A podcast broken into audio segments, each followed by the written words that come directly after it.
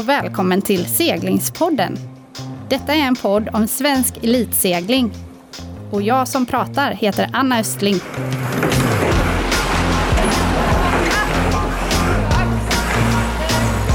Seglingspodden presenteras i samarbete med Helly Hansen.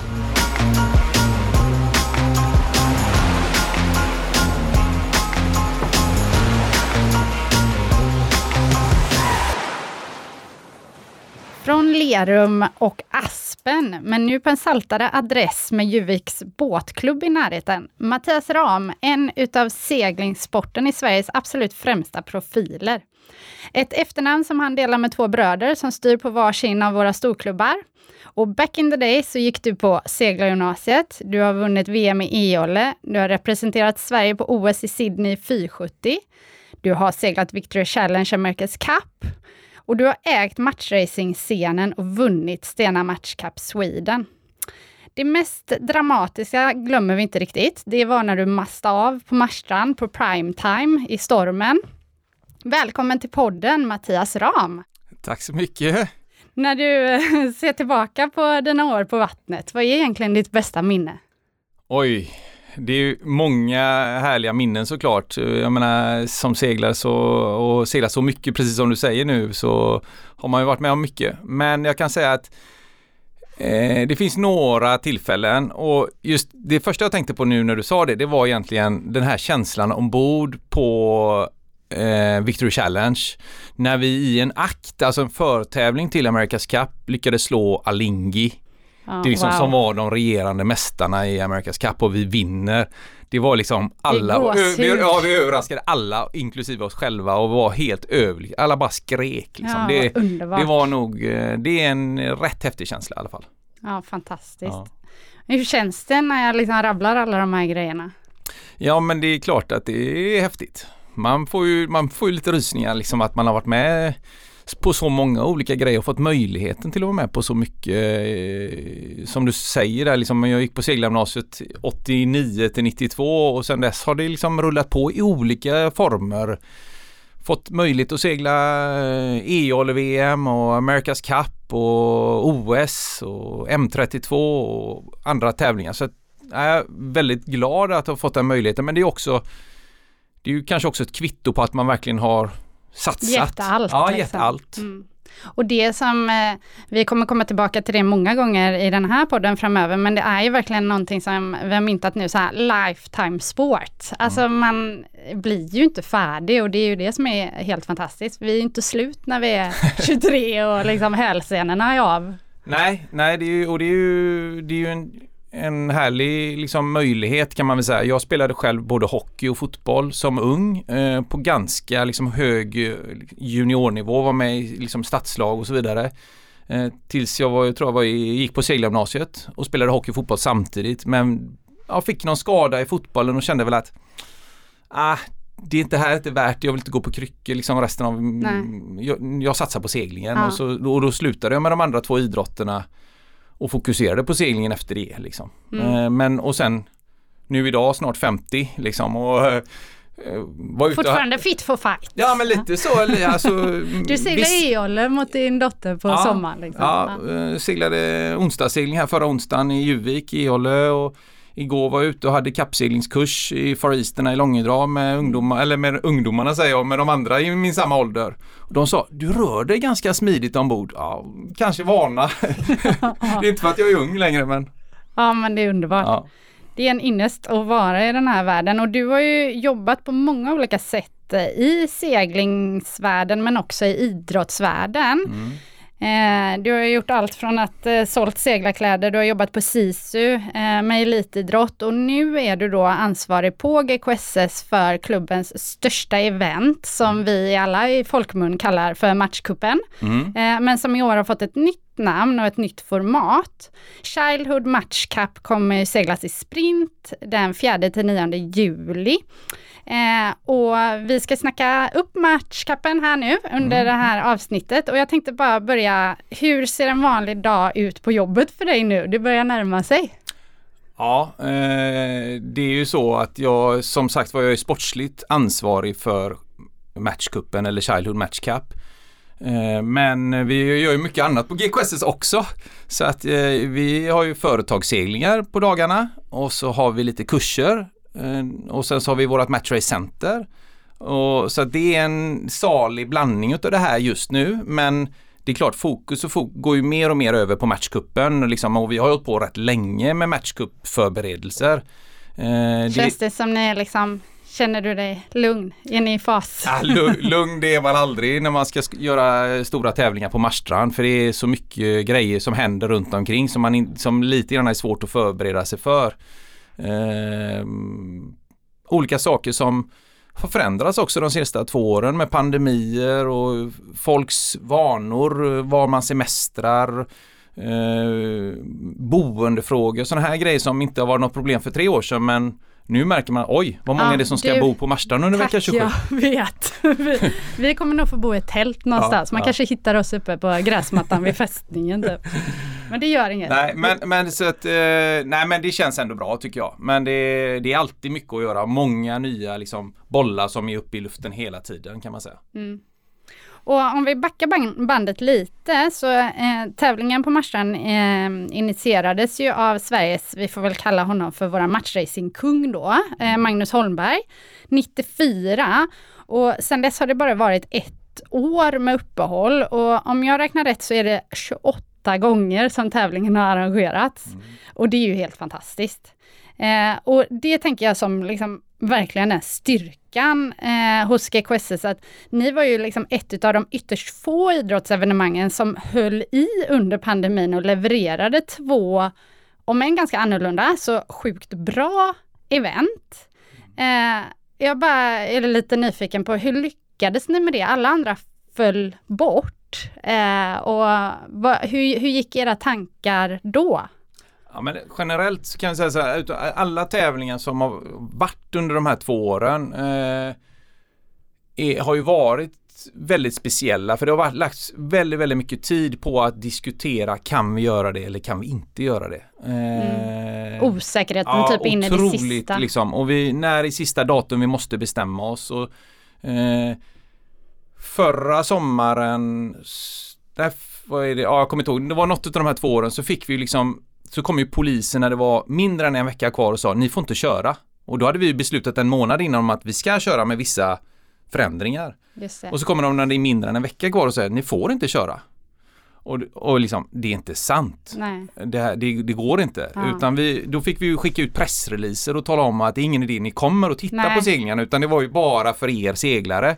Och jag, vet, jag såg ju era leenden och bara möjligheten att ändå få segla. Ja, det var helt fantastiskt. Och det var ju lite kul i hela den där grejen. Bara, nej, ingen får komma. Eh, vi, eh, vi typ eh, dribblar ju bort folk egentligen ja. med att säga vilka dagar vi skulle segla så att vi absolut inte nästan skulle få dit några folk. Eh. Men vi, vi kände ändå liksom att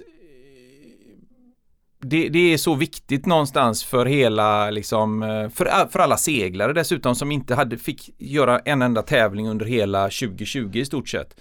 Att ändå få göra det även om vi gjorde det på lokalt sätt. Och vi, vi hade, var ju väldigt, liksom, vi är väldigt glada här i, liksom i Göteborg att ha eh, typ de fem bästa dambesättningarna i världen och de fem bästa herrbesättningarna i världen även om de kanske inte alltid är svenskar. Eh, på herrsidan så är det, har vi mycket av nya zeeländare och australiensare som bor här men och ni på tjejsidan är ju otroligt duktiga, liksom eh, de svenska besättningarna. Ja, det gick att göra en bra. Det gick att göra en riktigt mm. bra tävling, högklassig. Och jag kan säga att, jag menar att, att ni vann och Phil Robertson vann. Eh, det gör ju ni även år när hela världseliten är här. Så att det var ju egentligen ingen skillnad. Och ni hade lika bra motstånd som... Ja, alltså... och det var så, det är verkligen som du säger, alltså jag bara, det var så kul och jag måste bara säga att bland det roligaste var ju typ att se så här hur eventet gick från det här maffiga stora, mm. det är klart att vi gillar det också, mm. men hur, hur du sprang runt typ med eh, A4-papper och en blyertspenna och fixade resultat och alltså det blev sån himla nice klubbkänsla.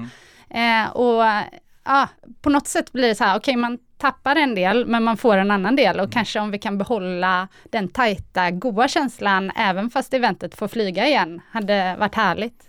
Ja och det är klart, man, vi vet ju inte riktigt hur mycket, vi vill ju såklart att det ska vara, alltså matchgruppen ska vara en mötesplats för alla seglare egentligen oavsett var man kommer ifrån. Men att jag vet ju själv, jag har varit där sedan starten 94 och suttit på klipporna och det är alltid lika inspirerande när man går från färjan bort mot Strandverket och så hör man spiken och så ser man, åh där är ju, där är ju hon som jag känner och så pratar man lite där och så går man vidare. Och det är ju det som är en, en viktig del i matchcupen och det har vi inte riktigt kunnat ha de sista två åren men det hoppas vi ska liksom komma tillbaka och Ja. att folk verkligen ska känna att fan, det är Ja. så kul att åka till Marstrand och träffa alla kompisar igen liksom. Eh, och sen naturligtvis också få se världsklasssegling liksom. Ja, nej, vi ser verkligen, verkligen fram emot den här veckan. Eh, Line-upen då, hur ser det ut i år Mattias? Ja, eh, det är ju så här att vi vill ju, vi vill ju ha en tävling som innehåller både tjejer och killar. Och med lika förutsättningar. Så vi har ju i år alltså åtta stycken dambesättningar och åtta stycken open-besättningar. För det är den öppna klassen. Eh, där får man ju vara även tjejer ombord. Eh, Eller mixed. Eller mixed liksom. Men, Mm. Och det har varit det faktiskt de sista två åren. Men det är ofta, majoriteten ombord är ju ändå killar. Mm. Eh, och, så det är en damklass och en open-klass. Och i damklassen så har vi ju er då, Anna Östlings besättning Wings, eh, som ju är, ni har ju vunnit fyra gånger så det är klart och har varit en toppbesättning i, hela vä- i världen i 15 år så att eh, det är ju fantastiskt. Och sen så har vi ju andra duktiga eh, besättningar. Vi har ju Johanna Bergqvist, eh, René Grönewald som ni har tävlat mycket mot i matchracing. Vi har två nya lite speciella eh, deltagare. Det är Josefin Olsson som vann OS-silver i laser och hennes rival Anne-Marie Rindom från Danmark som ju vann OS-guld i laser. Ja, det ska ju bli spännande. Ja, det blir spännande. Och sen så har vi då eh, några outsiders kan man väl säga. Lynn Haferman, en tysk tjej. Eh, hennes besättning som ju seglat mycket J70. Eh, vi har Silja Willison från Nya Zeeland. Och Sanna Mattsson. Också duktig matchracing-seglare. Så det är ett spännande startfält med erfarenhet både från matchracing och sprintracing och OS. Så att det blir en hopp, förhoppningsvis en bra mix. Ja, nej men alltså, och vi kan väl vara så pass ärliga och säga att eh, Alltså på somrarna kan du och jag, vi har åkt runt i varsin ful gul polkabåt eh, och eh, lagt till vid Röre och spelat fotboll med familjerna och vi har jättekul ihop. Men stundtals har vi också drabbat samman eh, när det gäller just seglingen och liksom vad man tror på, vad man brinner för och just det här med, med tjejklassen på Marstrand och det var ju så sent som 2020 så hade vi ju en ganska het debatt om det där. Ehm, och vi har stått på oss och vi är så tacksamma att eh, vi nu har den här damklassen och jag undrar nu, är den här för att stanna? Det är inte jag kanske ensam att svara på. Vi, det är ju ändå klubben GKSS tillsammans med våran partner som genomför tävlingen som tar ett gemensamt beslut. Men eh, det känns helt rätt att det är som det är nu med lika många dambesättningar som herrbesättningar. Sen så finns det i världen betydligt många fler eh, open-besättningar än vad det finns eh, tjejbesättningar. Eh, och det ska man också veta om att det är inte lika enkelt att skrapa ihop ett eller skrapa ihop, men få ihop ett riktigt bra kvinnligt startfält. Vi vill ha en hög nivå men vi ser också att det händer ganska mycket. Många, många duktiga tjejer som jag faktiskt har frågat om de vill vara med här nu, de är gravida och kan inte komma. Så tyvärr är det ju lite svårare men jag hoppas jag- att vi kan få till eh, detta även i framtiden. Ja, och jag tänker så här, alltså det är inte hela världen om vi inte är exakt lika. Jag håller med om att här, liksom, eh, sporten inom segling är mycket, mycket större än damidrotten. Eh, men, men just det här eh, hur vi har liksom fightats och åkt in och ut och så hux flux skulle det vara en dam ombord på en M32 och sen så lyckades vi ju då få den här damklassen att bli ehm, eh, eh, av ändå. Och liksom hur, hur stort det är för våran, eh, för alla tjejer ute i världen som seglar att se att det finns grymma damtävlingar. Och man är inte bara en liten liksom, du vet, pusselbit i ett annat team. Ehm, så jag tyckte faktiskt att det var superbra även när vi seglade M32 och var 4-5. Vi var väl fem team något år. Ehm, men det är ändå fem gånger fem tjejer, alltså det är 25 tjejer på plats och det gör stor skillnad för våran liksom, ja, utveckling. Så, Ja, nej, så att eh, det ehm, Och, och det kan säga, det är alltid en, en diskussion eller en dialog om hur vi, vilken båttyp kan vi segla Alltså det är mycket praktiska saker som kommer tillsammans med det här också. Blir båtarna för stora? Hur många blir vi ombord? Kan, orkar tjejerna hantera en större båt? Nej, det gör man kanske inte. Om den blir för stor, då finns vissa begränsningar. Då får vi, kan vi hitta en, ett verktyg som funkar för både dam och open-klass. Liksom. Så det, det är många olika frågor, men vi är väldigt nöjda med att det är så här nu och vi hoppas att det kommer fortsätta på samma ja, sätt. men det låter ändå bra. Ja. Jag känner att jag, Ja, jag- tar fram kontraktet sen så får du skriva under. Ja.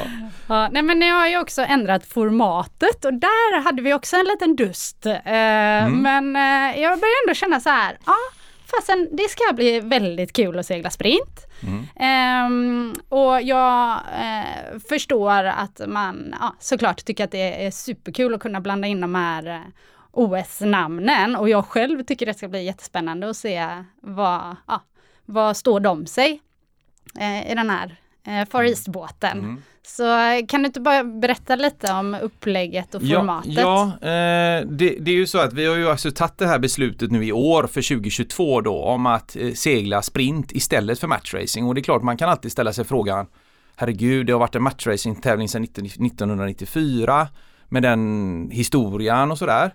Eh, men det har, det har liksom eh, under den här pandemitiden så har ju vi också tvingats tänka igenom hur ska vi göra detta på nytt attraktivt.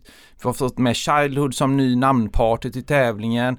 Eh, hur ska vi få med eh, seglare så att folk som kommer dit och tittar också ser att det finns något nytt, någon attraktionskraft. Hur ska vi ändra lite grann? Och nu då tack vare detta så får vi också med några av de här OS-seglarna som får mäta sina krafter mot er då. För jag kan säga så att det är fortfarande ni som har seglat i lag, tror jag, som har en fördel för att ni är vana vid att segla fem tjejer ombord och eh, team, Ja, te- teamwork är ju, handlar, det handlar väldigt mycket om det. Så Ja. där ser jag väl att eh, där kommer ju de här nya få det lite tufft Ja, i början av tävlingen kanske. i början av tävlingen. Men alltså vet du hur många båtar det är på startlinjen nu? Jag är helt stressad.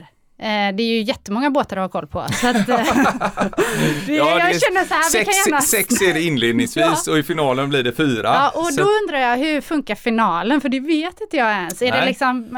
eh, Har du inte läst Notes of Racerna? Åh. Nej, men det är så här alltså att eh, tanken är att man lite på samma sätt som i, i den traditionella matchkuppen så är det inte så att man tar med sig poängen från första dagen in i finalen utan vi kommer börja med åtta lag. Efter två dagars segling så slås de två sista ut. Då är det sex lag kvar. Och då så kör man en ny omgång, börjar från scratch och så seglar man och sen så har vi de tre bästa, går direkt till final. Yeah. Fyran, femman och sexan får ytterligare ett par kvalrace för att kvala in om den fjärde platsen. ja, är de bara tre i ett race då? Nej, ja precis, de är bara tre i något race. Oj, oj, oj, oj, oj. Och- Då kommer vi tillbaka igen. Och då den eh, bästa utav dem kvalar in i den här fyrbåtsfinalen. Ah. Och i fyrbåtsfinalen så börjar man från början en gång till. Precis som man Mm. Och har hur gjort i ett race det då? semifinaler. Då är det först till två segrar. Först till två segrar, okej. Så det kan bli eh, två race Mm. i finalen, men det kan också bli fem race. Ja, okej. Så någonstans Jag börjar redan bli lite så här. Ja, så det kommer ju vara, och då gäller det att vinna. Ja. Då handlar det inte om att säkra upp en tredje Nej. plats liksom, utan då, är, då handlar det om att vinna. Så att det är ett spännande format som jag Ja, jag ser fram emot, jag undrar hur, hur ska detta bli, Ja. men det kommer, jag tror att det kommer bli skitbra. Mm. alltså. Det ska bli kul att se och sen så tänker jag även, vi snackade med Magnus Holmberg eh, här för några veckor sedan och liksom bara gick tillbaka lite till vad var tanken från början och fick lite hans liksom ja, eh, inputs. Eh, det är klart att det är, det är länge sedan det började och vi behöver utveckling men det jag är lite intresserad av, vi får väl frå- fråga lyssnarna sen då efter matchcupen, men eh, det är den här liksom delen med eh, hur enkelt man förstår vad som händer på banan. Alltså matchracingen är ju två båtar, ganska enkelt att se vilken som leder och vilken som ligger bakom. Så vi skickar med den till lyssnarna och vi vill gärna veta vad folk känner, ja, känner och tycker. För egentligen vad jag tycker eh, Ja, det är ju viktigt för mig men, eh, och vad du tycker är viktigt för eh, er. Men liksom, egentligen är det ju eh, ni som kommer att titta som eh, också har en stor del i vad, vad man faktiskt vill se. Men... verkligen och jag kan säga att det har ju förändrats ganska mycket genom åren och vi har, jag tror att vi har olika typer av besökare och åskådare som följer den här tävlingen. En del som blev överlyckliga när matchracing-formatet bytte till M32 för att det var snabba fräcka båtar. Medan många blev besvikna för att båtarna blev alldeles för snabba och det blev för dålig klassisk matchracing i starter bland annat. Det var inga snurra längre och det var massa sådana här grejer. Det var bättre förr. Ja men lite så va. Så att det, det har det varit tidigare också. Ja och, sen... och folk kommer ju alltid tycka olika. Vi Precis. får väl bara se. Och det är bara att ha respekt för det men eh, det viktigaste som för oss som arrangör det är ju dels, jag menar dels så brinner vi för det sportsliga. Det ska vara en bra sportslig tävling med hög nivå. Men det är också viktigt att folk tycker det är ett spännande format och sen om man relaterar det till matchracing eller om man gör det till sprintsegling det, det, mm. det kommer säkert. Jag kanske fortsätter eh, tjata för matchracing sen i höst. Men vi får se, det kanske är, vi kanske får stå där med bucklan igen. Jag talar gärna ner oss lite. Vi ska ju ändå möta OS-guldmedaljörer här som mm. eh, är duktiga på banan. Så det ska bli jättekul.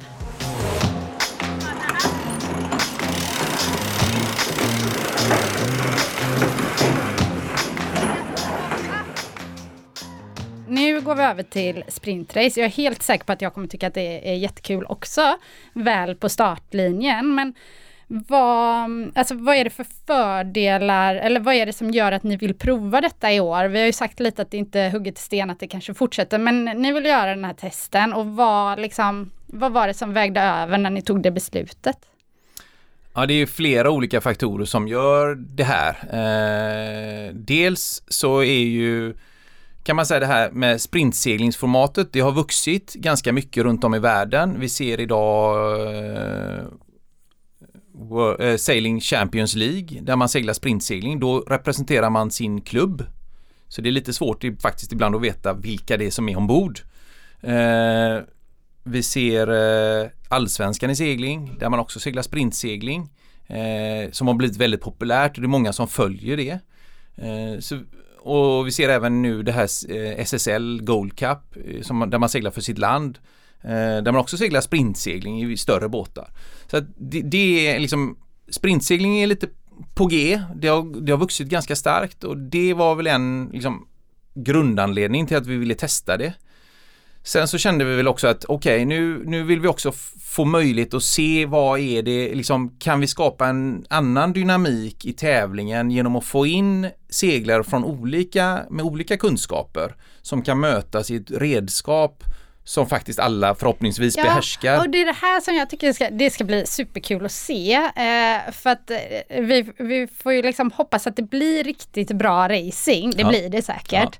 Ja. Eh, men så att det inte blir liksom den här typ, ja oh, jag eh, åker alpint men nu ska jag åka skicross. Mm, eh, mm. Alltså fattar du? Mm. Det är klart att seglare, vi är ju liksom generellt kanske enklare att hoppa in i olika båtar. Och, men eh, har du liksom, hur, vad säger de här OS-guldmedaljören? Eh, tror du hon är nervös, Anne-Marie? Hon ska sätta ihop sig Ja, med men det tror jag att hon är lite nervös. Det, det tror jag. Uh, nu vet vi ju också, och det vet vi ju också sen, sen erfarenheterna från matchracing, att många av de här lagen byggs ju inför en tävling. Ni är ju ett av de få lagen skulle jag säga i Wings som faktiskt behåller Stabilt. sitt lag. Ja, jag ja. menar men det är ju jättemånga av herrlagen som kommer till Marstrand. Vanliga fall också menar du? I vanliga ja. fall också ja. som nyskapade lag. Mm. Och efter två dagars segling så har de i stort sett nått sin maxnivå. Ja precis, att, efter två dagar är det vi som måste vara nervösa. Nej det vet jag inte men, men alltså så det, det, det hoppas jag och jag menar i Danmark så finns det ju jättemånga duktiga eh, kölbåtsseglare ifrån olika team så att jag tror inte att Anne-Marie har så stora problem att hitta duktiga seglare som, som med lite träning i klubbens J70 där nere i KDY kommer kunna få ihop ett bra lag. Um, så det, det är ju liksom en del i, i det hela att, vi, att man ska få möjlighet, eller liksom att kunna se hur, hur, hur hittar vi den här mixen och vi ser också att det finns ett, med, liksom ett lite grann publicitet, mediavärde kring att få dit de här superstjärnorna som faktiskt då en OS-medaljör är och eh, få möta sådana som som är själva som ju också genom åren har varit, liksom är och har varit superstjärnor i matchracingen. Så att det är ju det är ju det som är liksom kittlar lite extra Ja. får man säga. Jag Eh, fattar. Nej, liksom något nytt. Men, men jag vill ändå liksom, eh, jag slår slaget för min del och då är det, vi har ett America's Cup som kommer i, eh, i Europa här i Spanien 2024. Det är matchracing, det kommer vara matchracing på damsidan där med. Eh, så jag antar att den här grejen inte är liksom, ja, vi, vi känner på det och det dock som jag tycker är viktigt att poängtera det är att det inte är fleet race i den bemärkelsen att man samlar på sig eh, 17 olika resultat och ingen vet vem som leder på slutet. Typ. Nej, nej, verkligen. Det är ju i klassisk matchcup-anda kan man väl säga med liksom varje omgång separat. Man börjar från noll. Efter, har, har du tagit dig vidare till nästa steg så börjar du från Ja. noll. Så du kan Du liksom kan inte aldrig leva ha... på gamla... Nej, du kan aldrig ha en, liksom en dålig dag så åker du ut. Ja, och det Och- gillar vi ju. Ja men det är ju liksom, det ställs ju på sin spets. Ja. Det, det är liksom the winner takes it all Ja. i slutändan och det är det som det är ju det som är själva spänningen och jag vet ju själv, vi vann eh, 2008 och seglade i någon form av trans Ja. liksom. Och jag vet, Ja. och flera gånger har vi seglat bra men det räcker inte. Nej. Så du måste ju segla som i trans för Och att vi kunna är vinna. ändå lite tacksamma för det är inte bara ett finalrace, det hade vi ju förra året. Ja. Alltså vet du hur nervösa vi var? Det var ett race, jag har aldrig varit med om en final som avgörs i ett race. Eh, sådär att man vet det på förhand, ibland kan det bli ett race och sen dör vinden men Mm. eh, det var ju brutalt faktiskt. Mm. Eh, men nu har vi då först till två, Två segrar. Mm. Precis. Så att eh, nej, det, det, kommer, det, kommer, det är lite annorlunda men lite spännande och jag tror att de här ingredienserna gör, och jag menar sprintsegling, det är sex båtar på startlinjen. Banan är inte ett dugg längre än vad den vanliga matchracingbanan är. Eh, och det, en av fördelarna är att det alltid kommer vara dueller på banan. I ett matchrace, ett bra matchrace i en VM-final exempelvis mellan Anna Östling och René Grönevalt så, så är det fantastiskt roligt att titta på. Men ett ojämnt matchrace ibland kan vara lite tråkigt men här kommer vi se dueller på banan hela tiden. Mm, så typ om första båten glider iväg så kommer det ändå vara superviktigt. Mellan tvåan, trean och Ja. fyran. Och Vem det kommer ska vara slagdueller. speaker? Vet du det? Ja, eh, Ja. vi har eh, Viktor Westernes kommer Oh, vara Kul! Som ju är en Väs. gammal klassisk Ja. väs ja, som Ja. körde The Tower i Oh. 49 Ja, ja. Eh, Så det kan ni gå in och kolla på Youtube om ni inte har sett det, när Viktor Och Westernes snackar han gör Tower. alltså comeback i seglarvärlden. Det, det kommer bli en bättre värld för alla när väs kommer in i seglarvärlden igen. Precis, och sen så ska vi ha någon som eh, håller lite låda också Ja. tillsammans med Viktor. Eh, men Viktor är den som kommer att vara seglingsexperten i, i teamet där. Mm. Ja, men det var roligt. Sen hoppas vi också såklart att ni när ni inte seglar kommer upp och lämnar era liksom, eh, synpunkter och tankar Mm. så att de som är där och tittar verkligen får en inblick i matchcup. Såklart. Och det kan vi också säga, alltså, vi tycker ju det, alla teamen som är på plats tycker det är helt fantastiskt att ha publik där. Och det är inte på alla ställen i världen vi ens har det. Så eh, feel free och liksom eh, knacka på axeln och ställ frågor, för det tror jag egentligen alla seglare eh, uppskattar att eh, ja, få Och ta- dela med sig. Ta gärna med er en flagga och en tuta också. Vi har ju haft eh, på eh, Klåverön på andra sidan så den hette ju Ramberget först men sen kom ju Björn Hansen och blev champion på Marstrand och då blev det ju Hansen Hill. Så att vi hoppas ju att vi kan Någon ha får ta över den någon får ta över den Ja. om inte, jag vet inte vad den ska heta. Nej, vi får klura på det. Men jag ställde faktiskt frågan till Anton Dahlberg och eh, bad honom fundera lite på hur han kommer tackla det här med att han slår in mot land och sen är det folk som ropar och hejar på honom så att han inte blir helt disträ och börjar prata med dem på land utan liksom fokusera framåt. Så jag har förberett honom lite.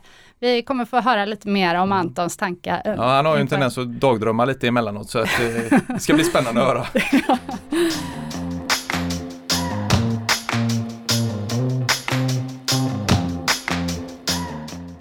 Vi går över bara på herrsidan då och kollar vad har vi för namn där. Ja, där har vi också en härlig mix utav matchracingseglare och utav OS-medaljörer. Vi har eh, på, från svenskt håll då Niklas Dackhammar ju som har varit trea på VM i, i matchracing. Eh, men vi har också Max Salminen, OS-guld 2012 och Anton Dahlberg, OS-silver i 470 2021 var det ju då va? Ja. Så att det är ju tre svenska starka namn och sen så har vi då internationellt, vi har Sam Gilmore från Australien, Lukas Karlemo som vann Sailing Champions League på Sardinien förra Vilket är Sprintsegling. Sprintsegling då, i höstas. Vi har Chris Poole som är topp 10 i världen. Honom har vi mött. Topp 10 i världen i, i matchracing och var med i semifinalerna i Long Beach här för ja. några veckor sedan. Vi har en laserseglare, eller Ilka-seglare som det heter nu för tiden, Jean-Baptiste Bernas som har gjort fyra OS, som också seglar matchracing och vi har Jeppe Borsch, en, ett ungt danskt team som är jätteduktiga i matchracing. Så att det är en god mix där också.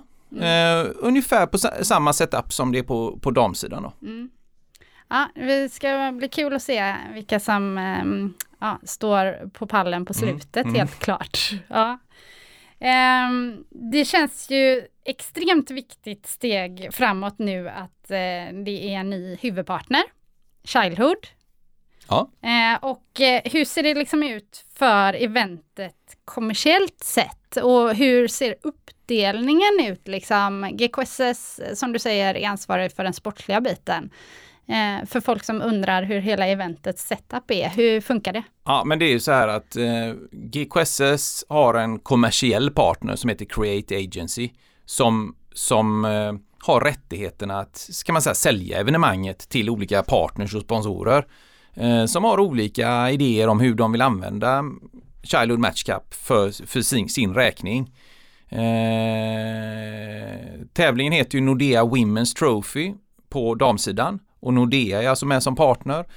Childhood är också med, så det är de företagen, en del av de företagen som är med som partners till tävlingen, de är ju också partners till Childhood, alltså man stöttar Childhood i, i deras arbete. Och då blir det en väldigt bra koppling, att man samtidigt som man är med och gör en bra aktivitet för företaget på Marstrand så har man också möjlighet att stötta Childhood och, och lyfta varor. Deras verksamhet. Ja, men precis, mm. verksamhet och, och, som är jätteviktig runt om i världen. Mm. Mm. Så att det är så det funkar och sen eh, har ju alla företag olika idéer om hur man vill använda det. Det kan vara eh, liksom interna eh, nätverksträffar nästan som man har på Marstrand eller det kan vara mer publikt företag som vill synas gentemot konsumenter. Så det, det är ju som det alltid har varit. Det är, det är väldigt olika hur, hur man vill synas. Mm. Och det har ju såklart också varit eh, stentufft nu, pandemi och allt som händer i världen. Men känns det som att vi liksom är på väg framåt igen nu. Ja, men det tycker, skulle jag säga. Det, det känns som vi är på väg tillbaka. Ja. Sen är det ju inte, vi är inte kanske tillbaka till eh, eventtiden när alla företag stod och drack champagne på, på klipporna. Så är det ju inte riktigt längre. Det, världen har förändrats ganska ja. mycket de sista tio åren skulle jag säga. Eh, men eh, det gäller ju idag att vara mera så här, genuin skulle jag nog tro i sitt engagemang och göra det på riktigt. Eh, både gentemot sina kunder och sina anställda eh, och blivande anställda. Idag är ju väldigt viktigt hur man framställs för att kunna rekrytera ny personal och sådär. Så att jag tror att eh,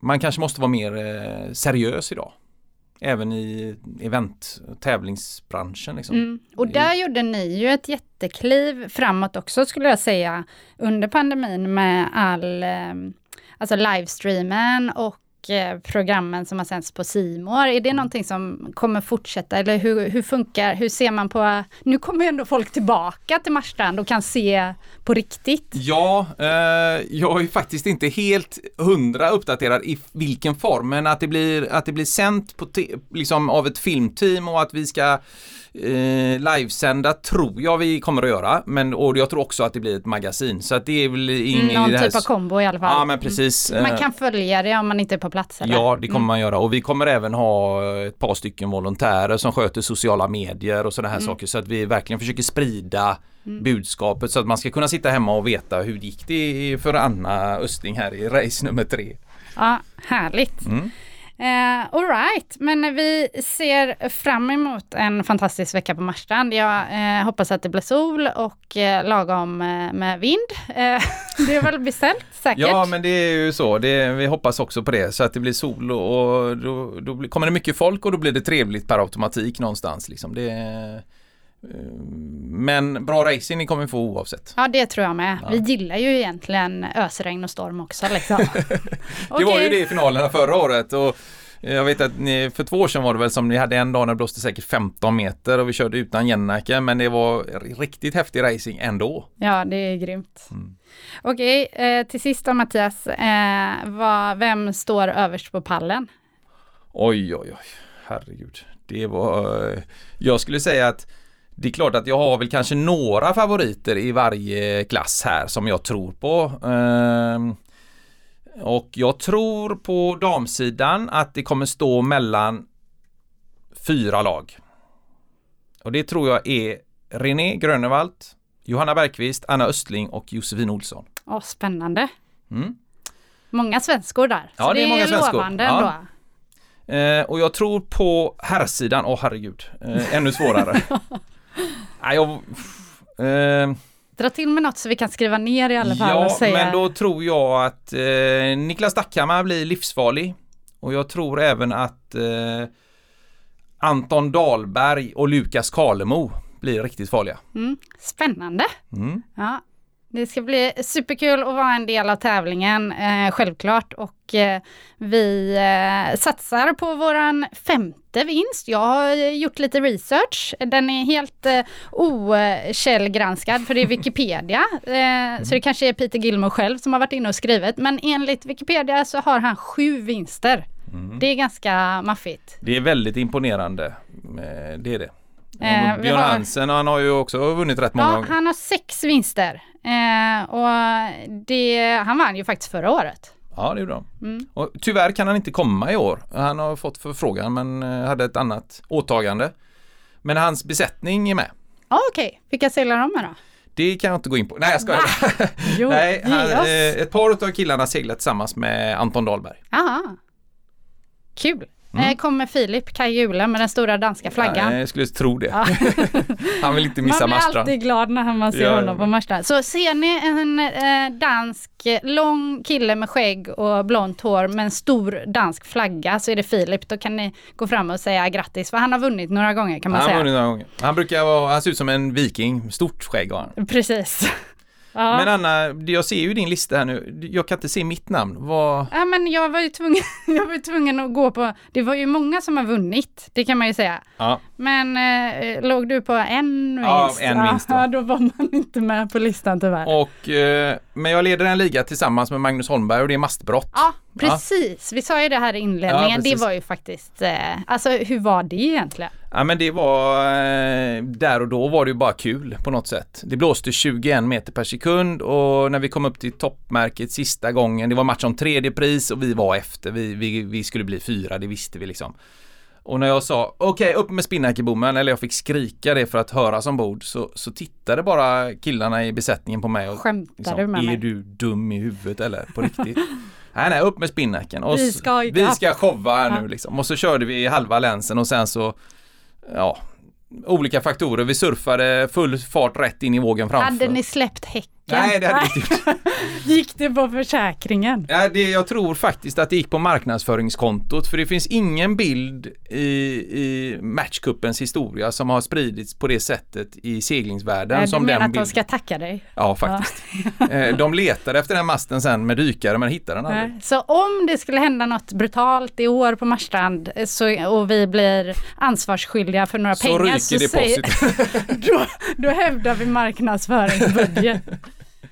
Alright, vi avrundar här. Vi tänkte ju att vi ska köra en podd från Marstrand. Det känns ju självklart. Under matchcup-veckan så kommer Niklas konka upp eh, mikrofoner och kameror och... Han ska ju ändå dit och filma. Så. Ja, precis. Mm. Eh, så eh, har vi någon bra plats för en poddstudio tror du? Ja, det får vi lösa. Ja, Det är ju inte det största problemet man har med den veckan. men det är väldigt trångt på Marstrand. Ja, det är väldigt trångt. Men jag tänker att någonstans på Strandverket, vi kanske kan prata med Marstrands segelsällskap, har ju någon fin eh, lokal. Eh, eller så får vi plats på GKSS klubbhus, Korvetten. Jag kom på en sak. Wings-tältet.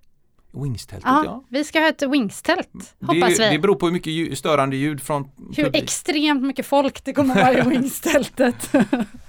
ja, nej men det är underbart. Ja. Eh, absolut sista, nu får du önska dig. Vi är en, en ny podd eh, nu och vi undrar ju vilka vi ska bjuda in, vilka ska vi snacka med, vilka är kul att lyssna på. Så Mattias, om du liksom klickar in den här podden och bara nu ska jag lyssna på något väldigt kul som har med segling att göra, vem vill du höra? Eh, jag tycker ju, jag har ju själv haft lite program som du vet, GKSS TuneUp eh, och en gäst som jag gärna vill höra mer, jag tycker aldrig att tiden räcker till, det är ju Kyle Langford. Eh, han har ju väldigt mycket erfarenhet och kunskap om elitsegling och i America's Cup och CLGP och matchracing och så vidare så att Nej, jag skulle, jag, honom skulle jag ju gärna åka på semester med och bara snacka segling. Ja, han har köpt en båt eh, som ligger någonstans nere i Medelhavet med flera hytter, så ni kanske kan eh, styra upp där för att ha en semester. Men det var ett bra förslag, för att jag har messat Kyle och eh, vi ska snacka nästa vecka. Så att, eh, tack Mattias! Kommer du på något mer så hör du av dig. Ja, det det. Ja. Tack för att du har lyssnat. Nu längtar jag ju ännu mer efter första start på min favorittävling Childhood Match Cup. Och har du möjlighet att komma ut till Marstrand den 5-9 juli så ta chansen. GKSS ihop med deras kommersiella partner Create kommer göra resan dit väl värd för alla besökare.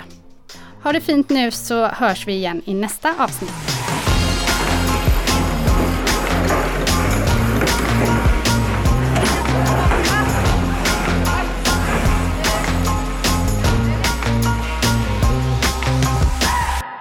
En poddproduktion av Fredag.